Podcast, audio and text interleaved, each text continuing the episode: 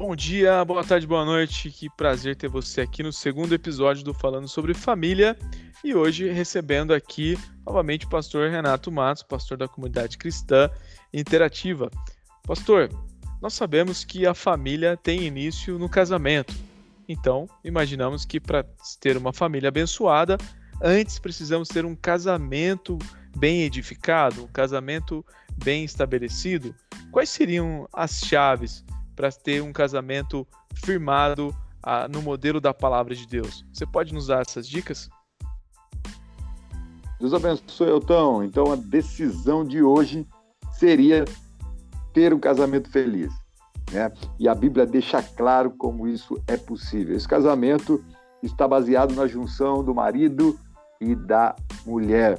Ambos se tornando uma só carne, constitui assim família. O que precisa ser pensado é que para construir essa família, você precisa pensar nos detalhes dessa construção.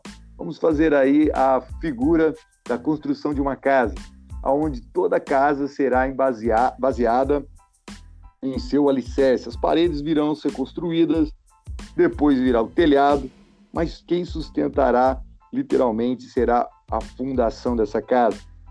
E algumas pessoas erram, às vezes, em não construir o fundamento, não da casa, mas do seu lar, da sua família. E nós temos, biblicamente, três grandes conselhos para se construir uma família sustentada, forte na palavra de Deus.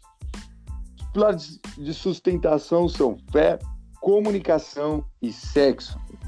É, a Bíblia diz assim, Efésios capítulo 5, versículo 31. Por isso deixará o homem seu pai e sua mãe, e se unirá à sua mulher, e serão dois numa só carne. Quando há essa junção, então, quando é construído essa, esse lar espiritual, essa casa espiritual, ela é baseada justamente naquilo que cremos. Nós cremos que nessa junção estabeleceu ali o poder de Deus e fez com que duas pessoas se tornassem uma só. Uma só é a pessoa da família. Isso nós movemos por fé. E por isso nós precisamos crer que esse pilar da fé está baseado em Deus Pai, Deus Filho, Jesus Cristo e Deus Espírito Santo.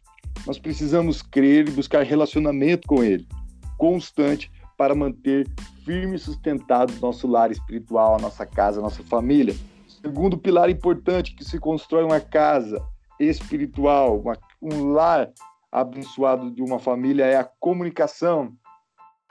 Ter uma boa comunicação é imprescindível num relacionamento, tanto com os cônjuges como também com os filhos e todos os que habitam ali naquela casa. A bênção de Deus é muito importante ser compartilhada, divulgada. Isso está no respeito pela comunicação.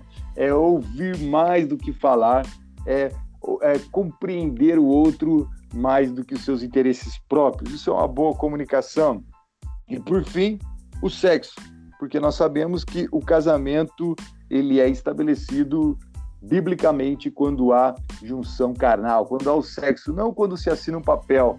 Então, nós precisamos cuidar muito bem desses pilares para construir um lar abençoado, onde marido e mulher, tendo uma fé inabalável, se comunicando muito bem e tendo uma vida sexual feliz e satisfeita, farão aí um casamento abençoado por Deus.